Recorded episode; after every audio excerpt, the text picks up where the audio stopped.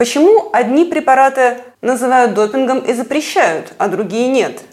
Бывает ли, что вещества исключают из списка ВАДА?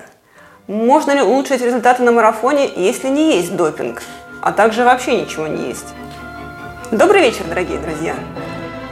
Вас приветствует беговой клуб «Эра» и его основатель, он же тренер, он же доктор Александр Илконин, собственной персоной. Сегодня у нас 70-й выпуск подкаста «Когда твой тренер-доктор?» И мы продолжим говорить о допинге. И первый вопрос задал нам а, наш слушатель Алекс. Знает ли кто-нибудь определение допинга как запрещенной субстанции или метода? Есть ли такое официальное определение в принципе? Какими признаками должно обладать вещество, чтобы считаться допингом? Иначе, формулирует Алекс, почему анаболики – это допинг, а изотоник, протеин и кофе это не допинг. Или, например, методы. Переливание крови запрещено, а тренировки на высоте, например, в Кении, не запрещены. Пожалуйста, Александр. А, определение допинга есть. Оно содержится в кратком, в усеченном виде в перечне запрещенных веществ и методов. Развернутое определение допинга есть в а, кодексе ВАДА. Кодекс ВАДА в открытом доступе. Google у нас, слава тебе Господи, бесплатный. И каждый желающий может найти документ и почитать его. Он на английском, он изложен простым языком, все прекрасно читается, понимается. Если у кого трудности с языком, переводчиков онлайн тоже полно. Поэтому прочитать, узнать, что это, может каждый. А определение содержится в пункте 4.3 Кодекса ВАДА. И в определении допинга сказано, что для того, чтобы считаться запрещенным, вещество или метод должны соответствовать двум из трех критериев. Критерий номер один. Это вещество или метод должно по, насколько возможно, убедительным доказательным сведениям, медицинским или иным научным, сказано в документе, улучшать спортивный результат – в этом смысле Википедия права. Целью приема запрещенного вещества или использования запрещенного метода является улучшение спортивного результата. Первый критерий. Второй критерий, о котором Википедия умолчала, а, это вещество или этот метод должны обладать каким-то, непонятно каким, но каким-то вредоносным потенциалом вообще при определенных обстоятельствах вещество или метод должны быть способны причинить вред атлету. Надо сказать, что если мы посмотрим в общем на любое вещество или метод, они в крайнем случае, в пределе своем, могут оказаться вредными. Да? Все лекарство и все яд. Есть такое высказывание, и оно действительно верно. Тем не менее, в разумных пределах, да, действительно – все лекарства, которые действительно являются лекарствами и обладают доказанным действием, имеют какие-то побочные эффекты, то есть они способны причинить вред. Если про что-то говорят, что побочных эффектов у него нет, и оно абсолютно безвредно, с огромной вероятностью можно говорить, что это не лекарство. Это значит, что никакого действия на организм это не оказывает. Ну, потому что если мы берем любое полезное действие, оно при чрезмерной выраженности полезным быть перестает. А при сильно чрезмерной выраженности это ожидаемое изменение в организме делается вредным. Что ни возьми, всегда это так. И, наконец, есть третий критерий в документе, который говорит о том, что для того, чтобы считаться запрещенным, вещество или метод должны противоречить духу спорта. Этот самый дух спорта детально описан в начальной части Кодекса ВАДА. А, описание детальное, но оно от этого менее расплывчатым не делается. К сожалению, подобные вещи строго таким языком, каким пишется, например, Уголовный кодекс, описать не получится. До сих пор этот пункт по поводу духа спорта вызывает больше всего споров, обсуждений. Но еще раз скажу, мы имеем то, что мы имеем. Если вещество или метод попали по совокупности разных обстоятельств в запрещенный список ВАДА, значит его нельзя применять. Некоторые запрещены в соревновательный период, некоторые запрещены всегда. У нас будет дальше возможность посмотреть на отдельные вещества или методы и порассуждать, почему они туда попали и почему они туда не попали, каким образом они включаются и исключаются. Поэтому двигаемся дальше. Оля? Следующий вопрос нам задает наш слушатель Артем из Грузии. И задает совершенно резонный вопрос. Чем нарушает принцип fair play употребление препарата, который можно недорого купить в любой аптеке, тот же мелдронат или мельдоний, другими словами? Угу. Я понимаю, если запрещать уникальную дорогостоящую методику. А почему тогда не запретить поливитамины или протеин? Ну и по поводу доказанной эффективности. Наверное, если бы исследователи разработали а, какой-то протокол употребления а, чего бы то ни было, который дает преимущество в соревнованиях, то не писали бы об этом статью, а легли бы как зеницу ока. Пожалуйста, Александр. А, тут есть два вопроса. Вопрос первый про что-то, что можно купить в аптеке не задорого. А, очень интересно, что в списке ВАДА в основном присутствуют лекарственные средства. То есть то, что при нормальных обстоятельствах продается в аптеке. Некоторые из этих лекарственных средств в некоторых странах можно купить в аптеке без рецепта. Некоторые другие во многих странах просто так в аптеке не продаются, для того, чтобы их купить, нужен рецепт.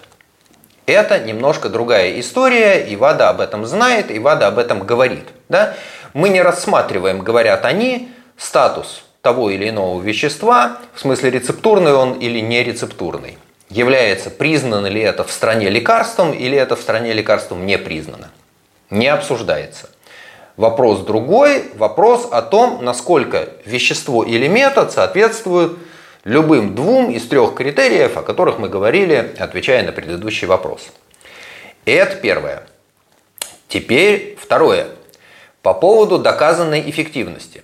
Смотрите, а, Артем говорит о каких-то предполагаемых исследователях, да, которые вот придумали, разработали протокол употребления чего бы то ни было. Эти исследователи где работают? Они за чьи деньги осуществляют свои исследования? Если это государственные деньги, и они за государственные деньги – разработали протокол использования чего бы то ни было. Я подозреваю, что именно таков был путь Мельдония, потому что Мелдронат попал в спортивную медицину совершенно точно еще во времена Советского Союза, и тогда подобные исследования, конечно, велись за государственные деньги. Вот они вели эти исследования за государственные деньги. Потом результаты этих исследований должен взять слово в кавычки, потому что результаты никому не известны, оказались внедрены в практику спортивной медицины и так называемого фармакологического сопровождения атлетов. После этого факты каким-то способом всплыли, ну не бывает тайн. Вот совсем таких тайн-тайн, чтобы это сокрыть, так не бывает. Потому что все атлеты, начиная с определенного уровня, так или иначе оказываются под контролем, под контролем ВАДА, и они сдают анализы. И когда в их пробах обнаруживаются какие-то вещества, об этом делается известно. И когда об этом делается известно, ВАДА говорит, ага, вот у нас тут новое вещество. А ну-ка, панель экспертов ВАДА, посмотрите, пожалуйста, вот на эту молекулу которая обнаружилась вот в такой концентрации вот у этих людей. Или не говорит у каких людей, а вот, вот, вот у нас такая новая молекула всплыла. А посмотрите, пожалуйста, что это такое. А можно это проверить, говорят они. Ну, тут включается, что называется, параллельные исследователи, а, которые могут работать из собственного интереса, из исследований, которые финансирует ВАДА, ВАДА финансирует исследования, это очевидно, и там довольно мощный исследовательский аппарат. Почему? Потому что ВАДА непрерывно участвует в борьбе, ну, ключа и отмычки, да, меча и брони. С одной стороны, понятно, что околоспортивная и спортивная медицина в своей теневой части постоянно озабочена поиском чего бы то ни было, что позволяет улучшить спортивный результат, с другой стороны, ВАДА озабочена тем, чтобы это было обнаружено, ну и будучи обнаруженным, чтобы можно было проверить, работает, не работает, у кого работает. Надо сказать, что вопрос доказательной базы он сложный, и он тоже обсуждается, и о нем спорят. И есть довольно много публикаций, которые говорят о том, что изрядная часть списка ВАДА – это чушь, глупости, не доказано, тем не менее, еще раз скажу, имеем то, что имеем. Список запрещенных веществ и методов ВАДА имеет силу закона в части, применимой к спорту. Вот есть вещество в списке, значит его нельзя использовать либо в соревновательном периоде, либо всегда. Спорить о доказательной базе, спорить об эффективности можно, но это никаким образом не влияет на действующий запрет. Ну вот, собственно, сберечь какую бы то ни было информацию в наше время, ну, очень трудно. Она всплывает. Это во-первых. Есть еще одно соображение. И это беда, с которой столкнулась поздняя советская наука, и боюсь, что еще будет сталкиваться нынешняя российская наука. Если кто-то получил какой-то результат, каким способом можно убедиться, что этот результат не фуфло?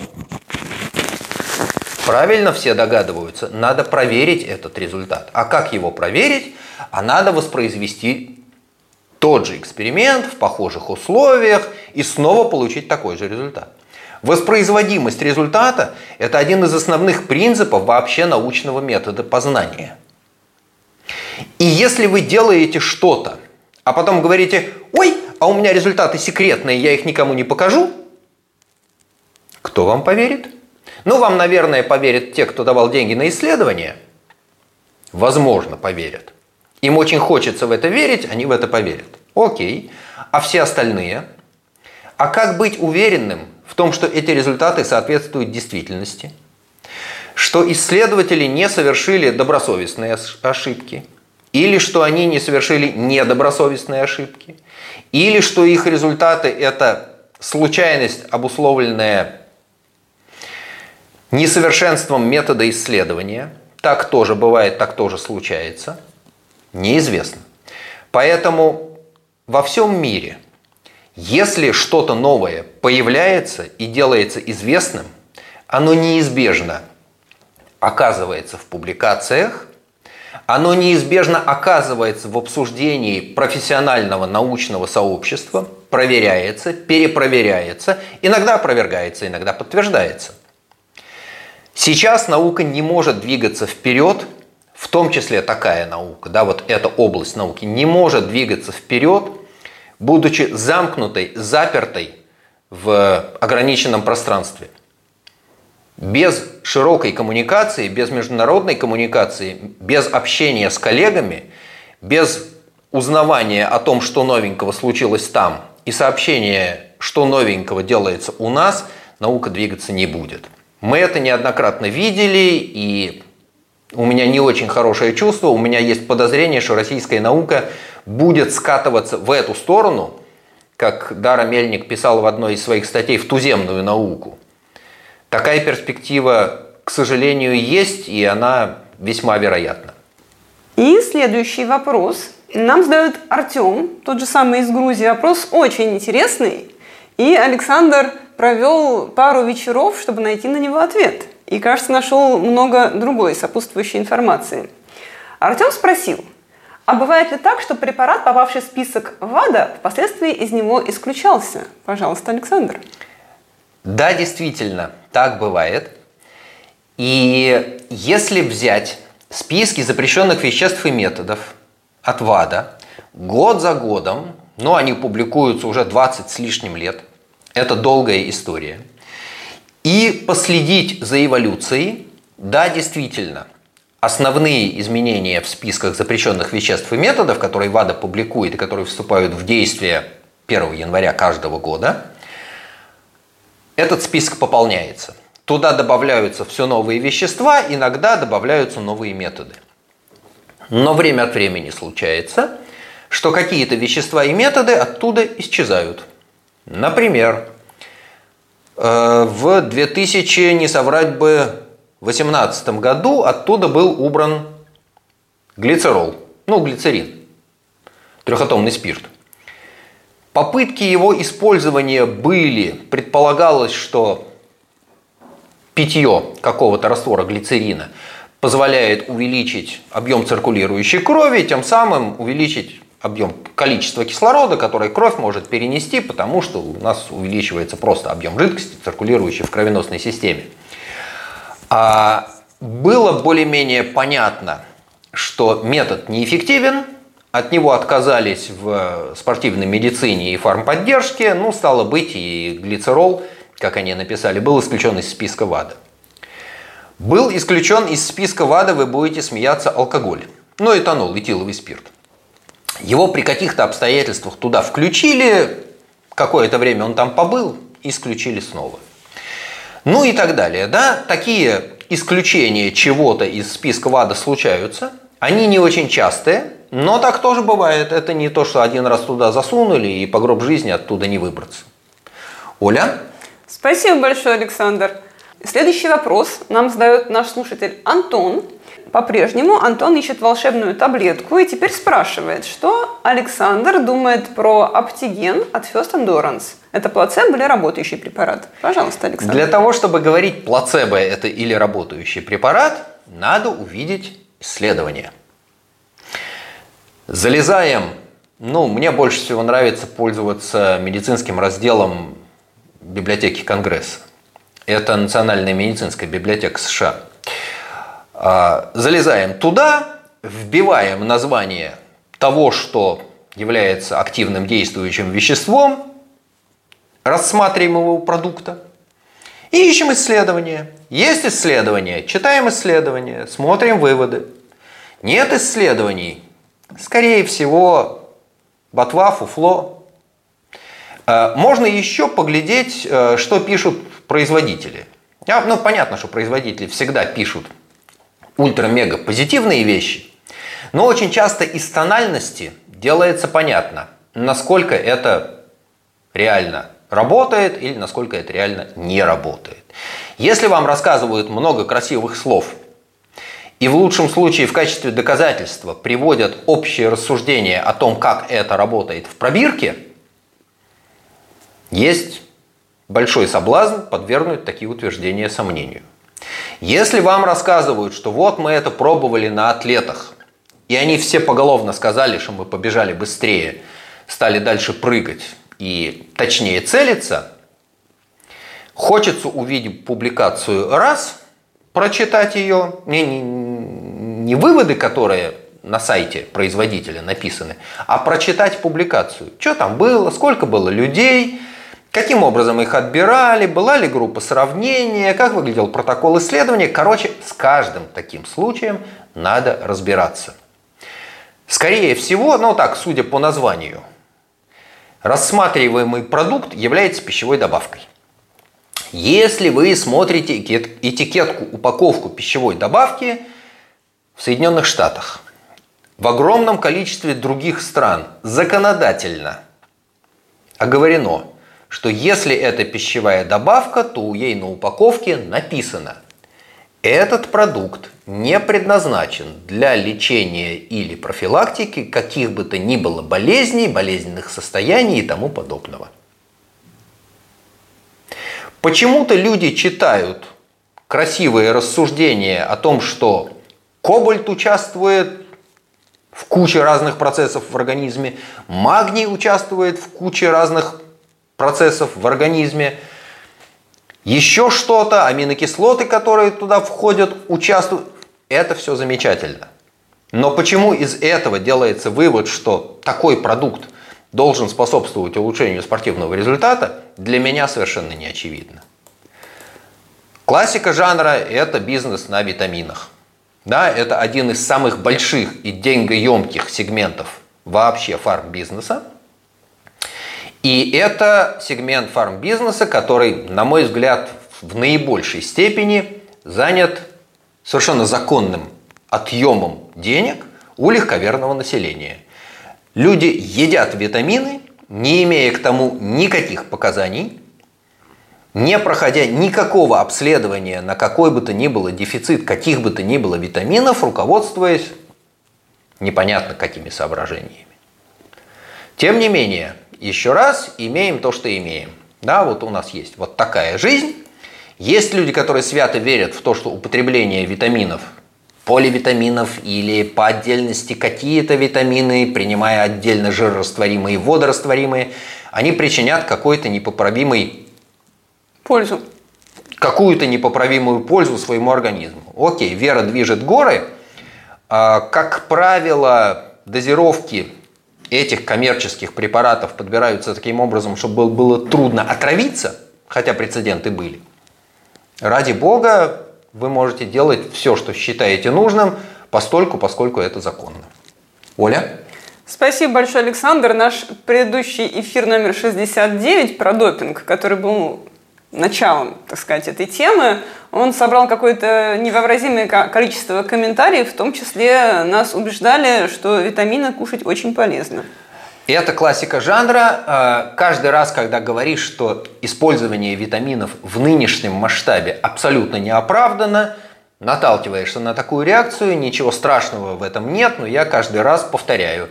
Ребята, большая часть витаминов, которые в мире употребляются – употребляется совершенно напрасно, это выкинутые деньги, ну и какой-то риск с этим связанный, потому что все-таки, да, действительно, эти вещества участвуют в важных процессах в нашем организме, и избыток этих веществ не всегда бывает полезен. Оля? Спасибо, Александр. И давайте мы обсудим еще одно вещество и перейдем к еде, в целом к еде.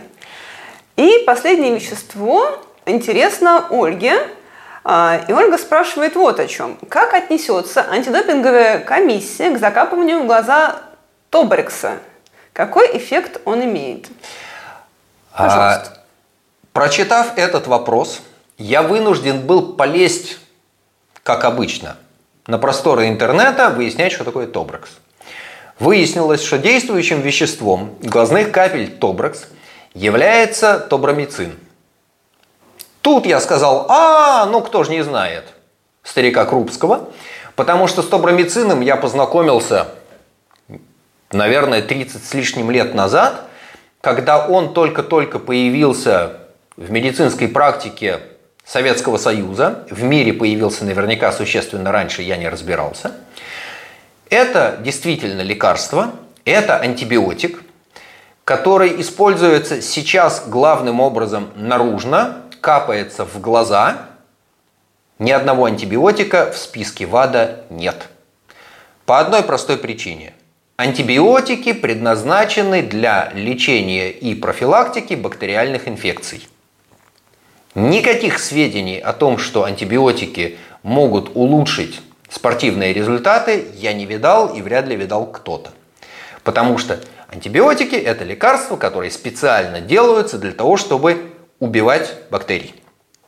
Никакой другой цели у антибиотиков нет, у них есть побочные эффекты, но улучшение спортивных результатов в этих побочных эффектах не зафиксировано, по-моему, нигде. Тем не менее, каждый раз, когда речь идет об использовании любого лекарственного средства, приходится напомнить себе о том, что написано и в кодексе ВАДА, и в э, списке запрещенных веществ и методов что атлет отвечает за все, что попадает в его организм. И если вдруг, не дай бог, в составе любого лекарственного средства или иного препарата, который человек принимает, капает, мажет, что угодно, на уши вешает, содержится не в качестве основного действующего вещества, а в качестве дополнительного, побочного, наполнитель, краситель, загуститель, растворитель, стабилизатор, что угодно. Если вдруг там оказывается что-то еще, надо проверить это что-то еще по списку. Ну там тальк, крахмал, краситель желтый или красный или голубой, неважно. Об этом говорится об этом рассказывают на обучающих курсах. И это то, что вообще люди, которые подпадают под действие, под практику ВАДА, у которых берут такие анализы, они об этом должны знать. Почему они об этом не знают, мне неизвестно. Но по-хорошему, все, что человек ест и пьет, должно у него проходить через подобный фильтр.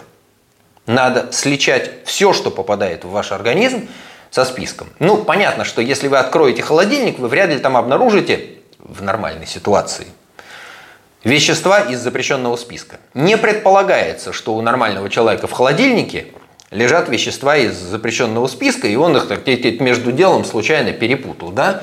В банке с надписью «сахар», в которой на самом деле должна лежать соль, был не тот белый порошок, а совсем другой белый порошок враги подсыпали. Ну, не предполагается такое событие. Поэтому антибиотик, если надо, если оно назначено, значит приходится применять. Ничего запрещенного в этом антибиотике нет. А вот и нет. Нас Анна из чата прямой трансляции поправляет, что Табрадекс добавили глазные капли. А, Тобрадекс э, может быть, э, тогда надо смотреть, что это такое – залезать, понимать, какое действующее вещество, потому что молекулы с таким названием мне в голову не приходят. Может быть, э, тобродекс – это сочетание тобромицина с дексаметазоном. Так может быть. Если речь идет о добавлении глюкокортикоида, да, тогда надо сличать и надо понимать, есть ли возможность использовать местно глюкокортикоиды для лечения, по всей видимости, воспалительной реакции, сопровождающей бактериальную инфекцию. И это отдельная история, надо смотреть и разбираться. Предполагается, что использование лекарства нужно для того, чтобы лечить болезнь. Предполагается, что в ходе лечения ожидаемый выигрыш больше, чем риск, связанный с побочными эффектами. Речь идет не о том, что кто-то будет капать себе в глаза комбинацию антибиотика с глюкокортикоидом для того, чтобы улучшить спортивный результат. Ну и насколько я понимаю, человек, который задал этот вопрос, не попадает в пул тестирования ВАДА.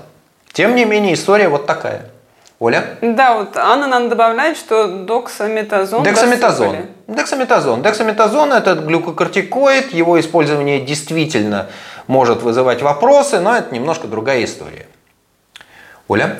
Спасибо большое, Александр. А если наши слушатели желают также принимать участие в э, прямом эфире и по ходу прямой речи комментировать Александра, задавать дополнительные уточняющие вопросы, это очень просто сделать. Нужно подписаться на наш телеграм-канал R подчеркивание РАН, и там мы по пятницам публикуем ссылку на прямую трансляцию, и по субботам в 8 вечера по Москве ту самую трансляцию проводим. И мы продолжаем. Наконец переходим к еде. Про все препараты запрещенные мы поговорили. Наш слушатель Александр из Грузии также спрашивает, почему все те, кто ходит в фитнес-залы, поголовно жрут болтушку, спортивное питание, как правило, с протеином, во время тренировок? Это же белок, и усваиваться он будет долго или вообще особо не будет. Пожалуйста, Александр. Замечательный вопрос. А, это вопрос, который я регулярно задаю Ровно так же я спрашиваю у людей, которые принимают капсулы, содержащие аминокислоты с разветвленной боковой цепью, БЦА.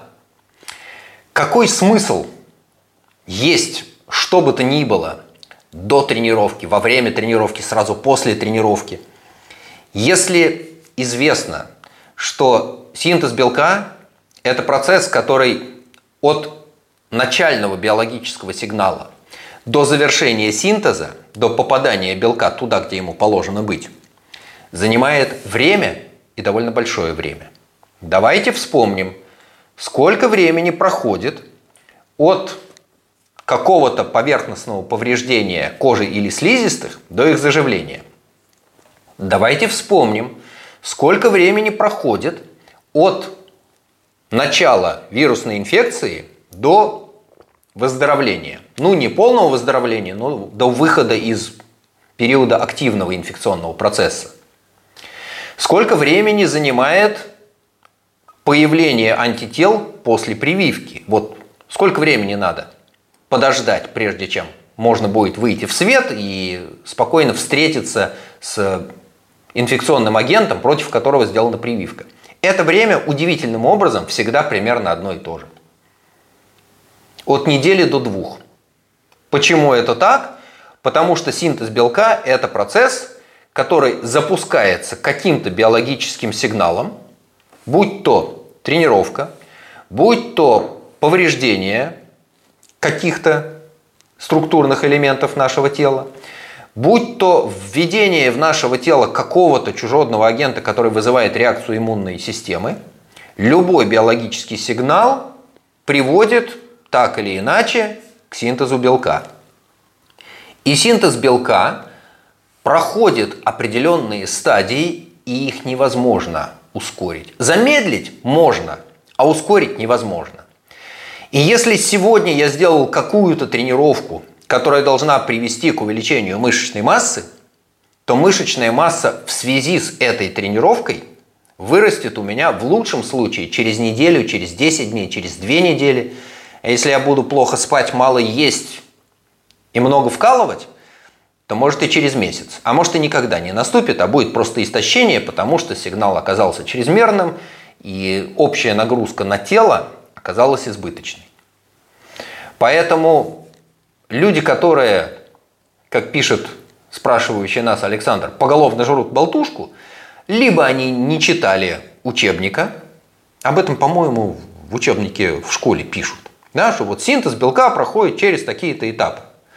Есть биологический сигнал, есть дальше какая-то последовательность изменений, случающихся в нашем хромосомном аппарате, потому что должна расплестись двойная цепочка ДНК, с одной из ветвей должна быть снята копия, эта копия уходит на РНК, эта РНК уезжает к рибосомам, на рибосомах наращивается длинная цепочка из аминокислот, которая образует белок. Этот белок должен попасть к месту своего назначения, приобрести нужную конфигурацию, встроиться в положенные ему структуры, вот тогда он начнет работать.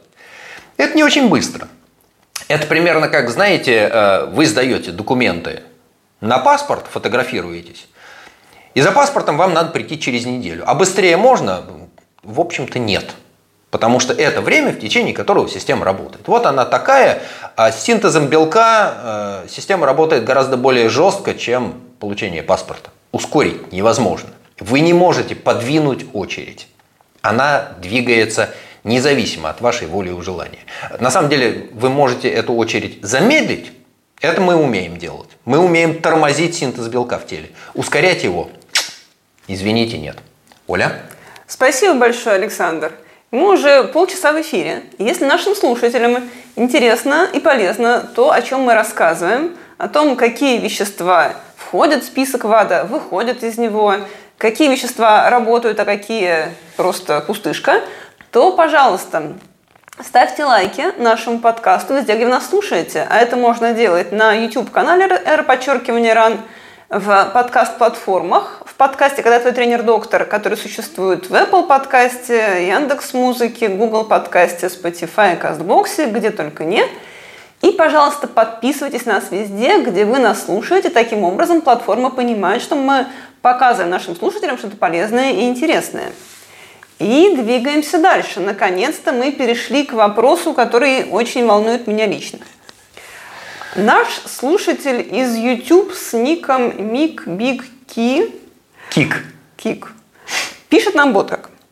Мужчина 40 лет, это он. Лыжник, пловец и бегун. Спортивную нагрузку переношу прекрасно. Проблема – не могу держать постоянный вес – Вес колеблется в течение года от 88 до 108 кг при росте 183 сантиметра. Получается, что я героически привожу себя в форму, а потом ее полностью теряю. А потом заново беру за себя и снова выстреливаю. Вопрос, как по возможности удерживать хорошую форму на протяжении всего года, не гонять ее вес туда-сюда? Интересует в первую очередь психологические, методические и тренировочные лайфхаки. Продолжите рот и не жрать? Знаю. Пожалуйста, Александр. Эм, Вопрос, который является очень актуальным для многих. Смотрите. Для меня. Ну, до 108 тебе еще... Даже до 88 еще очень долго. Спасибо. Ну да ладно. А, смотрите, это, к сожалению, история, которая случается очень часто.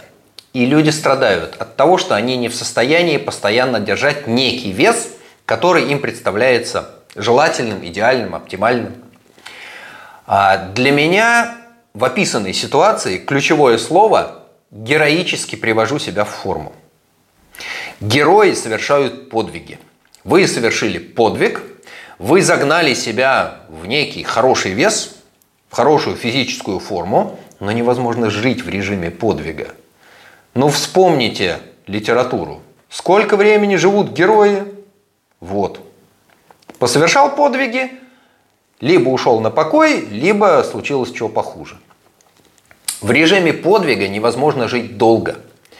И тело наше, и мозги наши не устроены так, чтобы непрерывно жить в режиме подвига. В героической жизни можно просуществовать очень недолгое время. И, к сожалению, мы время от времени видим этому подтверждение. Поэтому, если говорить о том, чтобы найти какой-то путь жить долго, счастливо и активно, приходится не то чтобы подвиги совершать, а тихо и мирно договариваться с собой. Не преодолевать пропасть тройным прыжком, а потихонечку, небольшими шагами. Потому что если мы наблюдаем качели в 20 килограмм размахом, это довольно много. Это значит, что человек действительно какими-то усилиями снизил вес под 90, удавил себя, однажды утром встал на весы, обрадовался, что 88, но дальше запал кончился. А началась обычная жизнь. Тут поел, там поел, тренировки пропустил, в баню сходил. Не в смысле подвергся там обезвоживанию, а в смысле хорошо провел время.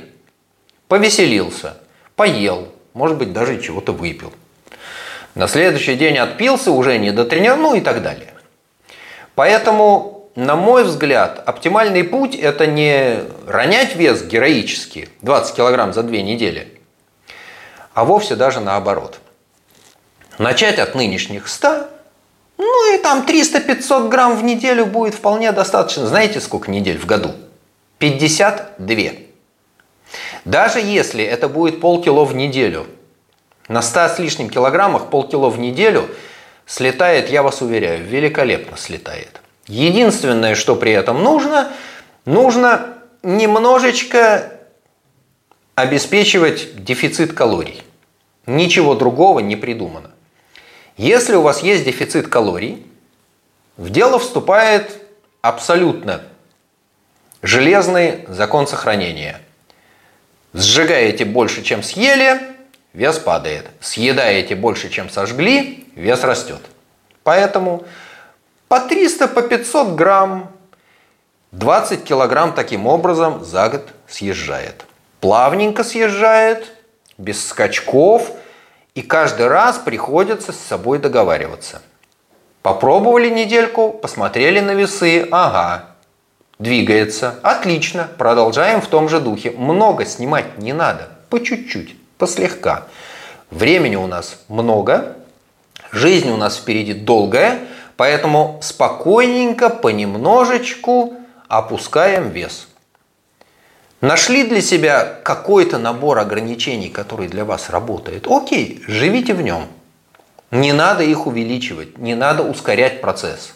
Любые попытки ускорить процесс – это насилие над собой. Насилие над собой как правило, и почти в 100% случаев плохо сказывается. Потому что человек сначала, насилуя себя, загоняет себя в режим подвига, а потом режим подвига отключается, и надо себя вознаградить за перенесенные страдания, и опа, через две недели потерянные 5 килограмм отлились новыми шестью.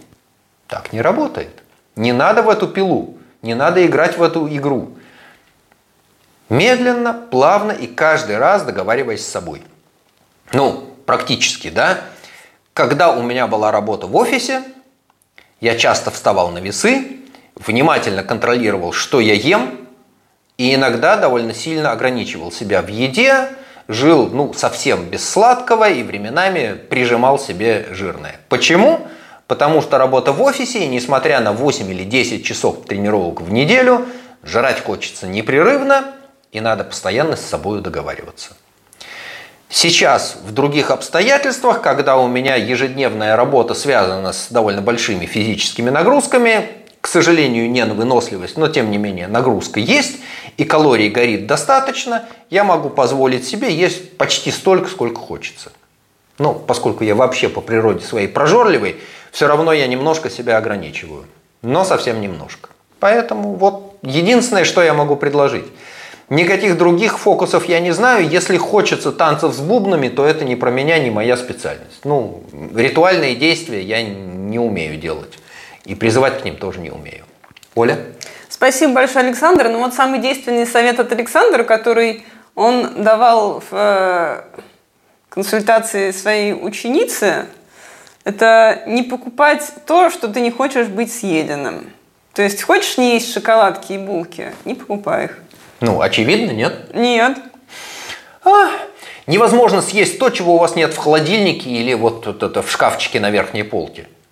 А, купить и спрятать на верхнюю полку в шкафчик не работает. Вы туда гарантированно доберетесь. Поэтому не покупайте. А, для того, чтобы не покупать, надо ходить в магазин сытым. Тоже известный лайфхак. Слушайте, все это знают. Почему не делают, вопрос другой. Не ко мне. Оля? Спасибо, Александр. Если наши слушатели желают получать консультации по питанию, по снижению веса или некоторые больше по набору веса, а также как им бежать быстро, долго, без травмы и не убивая колени, то для этого можно тренироваться с Александром Улкониным. Сделать это очень просто. Если вы живете в Хайфе, то Александр проводит групповые тренировки и проводит индивидуальные. Если вы живете не в Хайфе, но в Израиле, то, пожалуйста, индивидуальные тренировки к вашим услугам, мы мобильны. Если вы живете в любой точке мира, то можно тренироваться с Александром дистанционно через платформу Training Peaks. Александр будет писать вам беговые планы, раз в неделю с вами вписываться, созваниваться, узнавать ваше самочувствие после исполнения всех тех беговых нагрузок, которые вы выполнили, и писать вам план на следующую неделю. Планы все индивидуальные, под ваши данные, ваши цели, под вашу обратную связь, под вашу переносимость нагрузки. И самый прекрасный и веселый способ тренироваться с Александром – это участвовать в наших беговых кемпах. Из них ближайший состоится в майские праздники в Армении, в Цахкадзоре.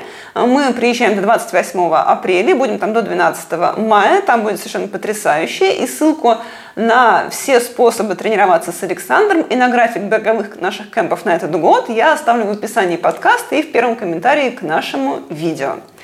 И давайте перейдем к вопросу также про еду. Собственно, вопрос, который вызвал мою заинтересованность в предыдущем вопросе. А именно, Елена спрашивает нас, насколько взаимосвязаны пару лишних килограмм веса у бегуна и его результаты на марафоне. Вот я ответила Елене в чате, потому что она задала этот вопрос в, в чате в Телеграме, что моя практика показывает, что взаимосвязаны очень. А что скажет Александр? Действительно взаимосвязаны.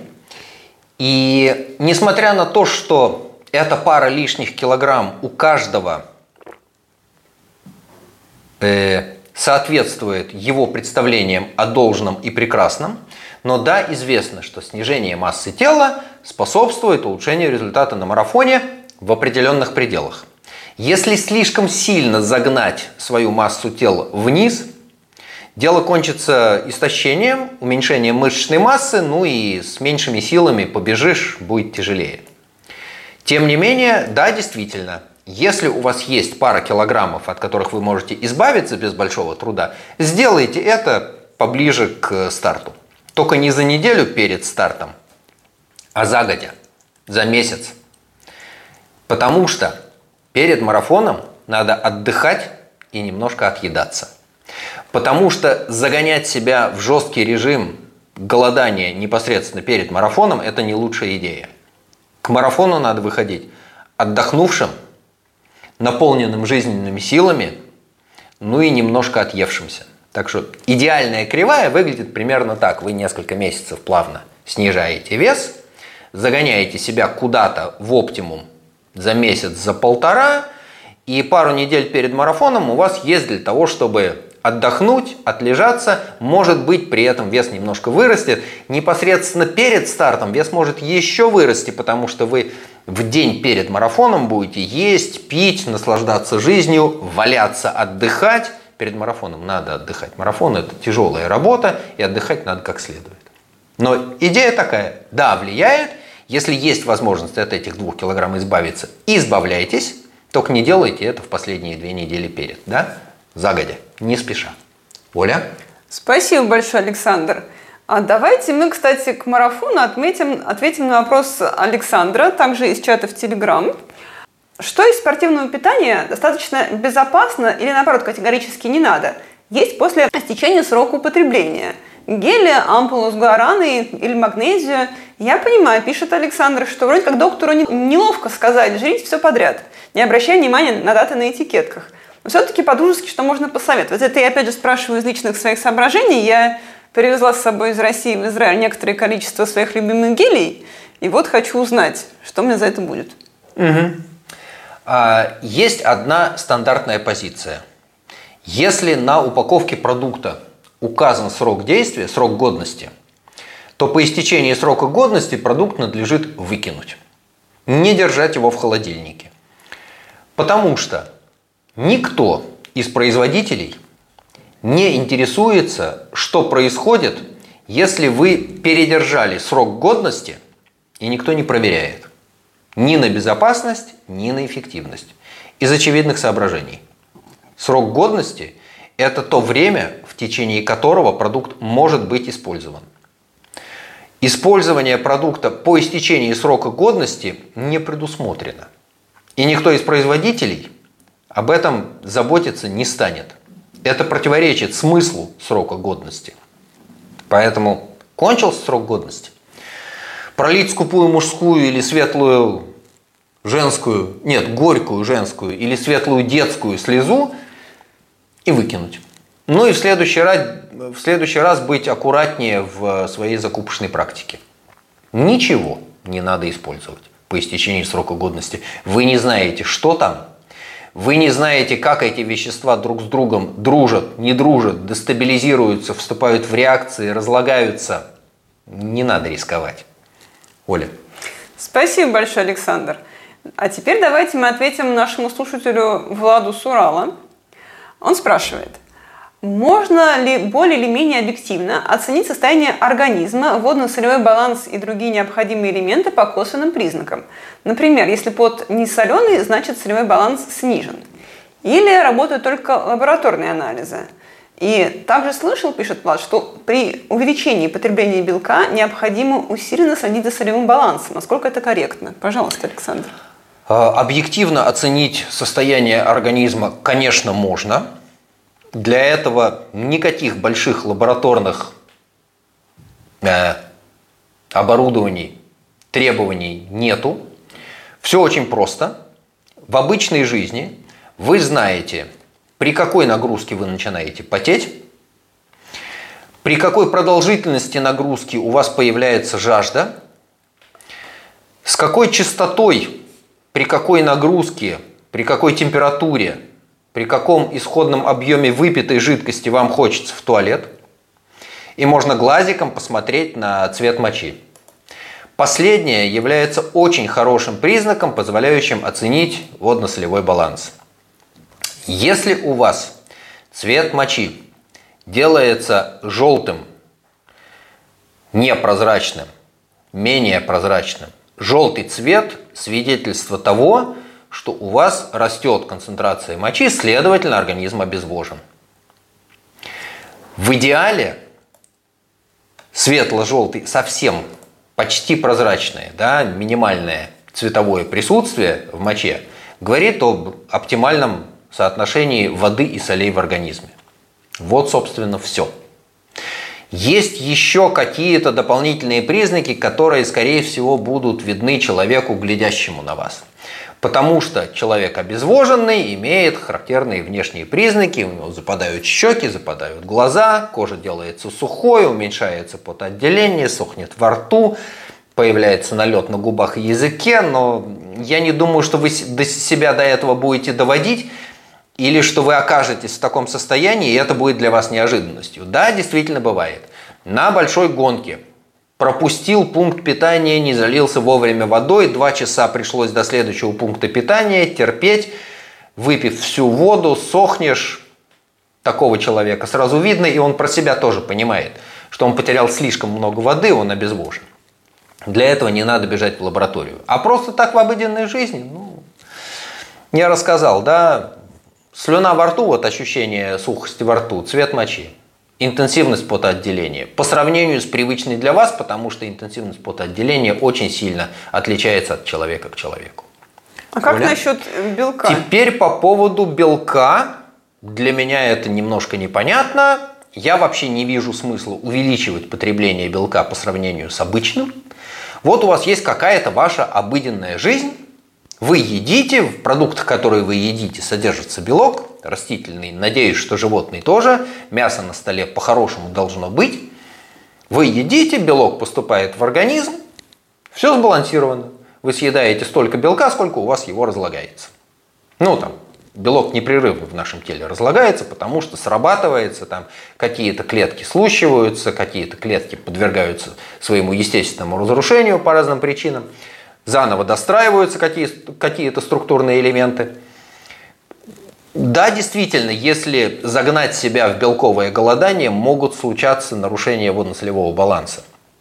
В эту сторону действительно так. Избыток или голодание? То есть, нет, нет, если белка... загнать себя в белковое голодание, неизбежно случаются нарушения водно-солевого баланса, потому что белок, содержащийся в крови, в плазме нашей крови, удерживает способствует сохранению объема циркулирующей жидкости.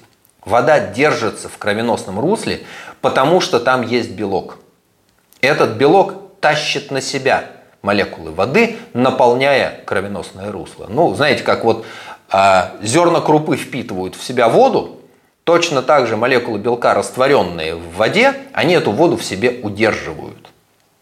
И наполнение нашего кровеносного русла, то, что вода не утекает через мембраны наружу или в другие компартменты, сегменты нашего тела, в межклеточное пространство, обусловлено в том числе тем, что в кровеносном русле содержится какое-то количество белка. И белковое голодание одним из своих признаков имеет так называемые голодные отеки. Ну так не надо себя в белковое голодание загонять. Избыточное потребление белка никакой пользы организму не приносит, может быть, кроме вреда, потому что при этом увеличивается нагрузка на почки, потому что те аминокислоты, которые не могут быть использованы в синтезе белка, а чрезмерное количество аминокислот в синтезе белка не может быть использовано, э, машина не поедет быстрее, если мы пристроим к обычному бензобаку еще один сверху. У нас нет механизма запасания белка. Вот механизм запасания жира у нас есть подкожной клетчатке. Запасается жир. А белок в нашем организме не запасается. Поэтому если мы съели слишком много, ну какая-то часть просто не переварится и покинет организм естественным путем, какая-то часть всосется из кишечника, но в синтез белка не пойдет. А куда пойдет? А пойдет в систему, которая занимается разборкой аминокислот, отделением э, азотистого остатка. Короче говоря, это увеличивает нагрузку на почки. Надо ли вам это, я не знаю. Я не очень понимаю смысл увеличения количества потребляемого белка сверх необходимого. Необходимое, ну, ООНовский минимум. Это 0,9 грамма на килограмм массы тела. Оговоримся, что речь идет об идеальной массе тела.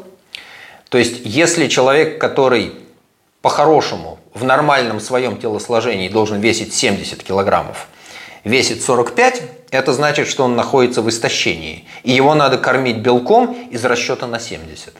С другой стороны, если человек, который в нормальном своем состоянии должен весить 70 килограммов, весит 100, его надо кормить белком в расчете на 70. Потому что тогда избыток будет уходить. Ну и, и наоборот. Да? рассчитываем на свою предполагаемую идеальную массу тела. 0,9 это минимум, который дает э, ООН. Они это делают, потому что если они дадут хотя бы грамм то им придется очень сильно увеличить количество голодающих на планете. Этого по политическим соображениям делать не хочется. Но действительно 0,9 грамм на килограмм массы тела человеку, который не ведет большой физической активности, он при этом не беременная, не кормящая и так далее, наверное, хватит для поддержания штанов. Больше полутора граммов никакого смысла есть нету, никаких доказательств того, что увеличение потребления белка способствует какому бы то ни было улучшению спортивного состояния, спортивного результата, тоже нет. Поэтому... Оля? Спасибо, Александр. Давайте мы успеем ответить на еще один вопрос, как раз связанный с потреблением жидкости. Наш слушатель Владимир спрашивает – как заставить себя пить достаточное количество жидкости в течение дня, если нет жажды? А объем потребляемой воды значительно ниже рекомендуемого. И к ним присоединяется наша слушательница Марина. Я даже перед глазами на работе ставлю бутылку и все равно не пью. Пожалуйста, Александр. Ну, тут все очень просто. Э, самоорганизация и самодисциплина. Если вы понимаете, что у вас чувство жажды, как бы это сказать, притупилось, так бывает это нормально, да, это случается. Особенно если у человека нету значительной физической нагрузки с значимым потоотделением или по каким-то другим причинам, но действительно бывает, что чувство жажды у человека притуплено. И он не пьет тогда, когда надо бы пить, и когда объективно у него объем жидкости в теле уменьшается. Окей, если вы это за собой знаете, значит поставьте себе погонялку в телефон, которая будет выдавать вам дзынь, звоночек каждые полчаса, и вы по этому звоночку делаете несколько глотков. Все. Самоорганизация, самодисциплина, ничего другого я придумать не могу. Ну, предлагать идею поставить катетер в центральную вену и повесить капельницу негуманно, рискованно, неоправданно. Да, не, не так все плохо. Ну, договоритесь с собой, как обычно. Да? Бутылка на рабочем столе и погонялка в телефоне – Единственное, о чем надо с собой договориться, если у вас прозвенела погонялка, то эти несколько глотков надо сделать независимо от того, чем вы в это время заняты. То ли у вас кисть занесена для очередного мазка, то ли у вас формула не дописана, то ли у вас переговоры, которые нельзя прервать, окей. Любой собеседник в переговорах поймет, если вы протягиваете руку и делаете несколько глотков. Это нормально. Это примерно как дышать. Вот если вы дышите, это нормально воспринимается. Если вы делаете несколько глотков, это тоже нормально воспринимается.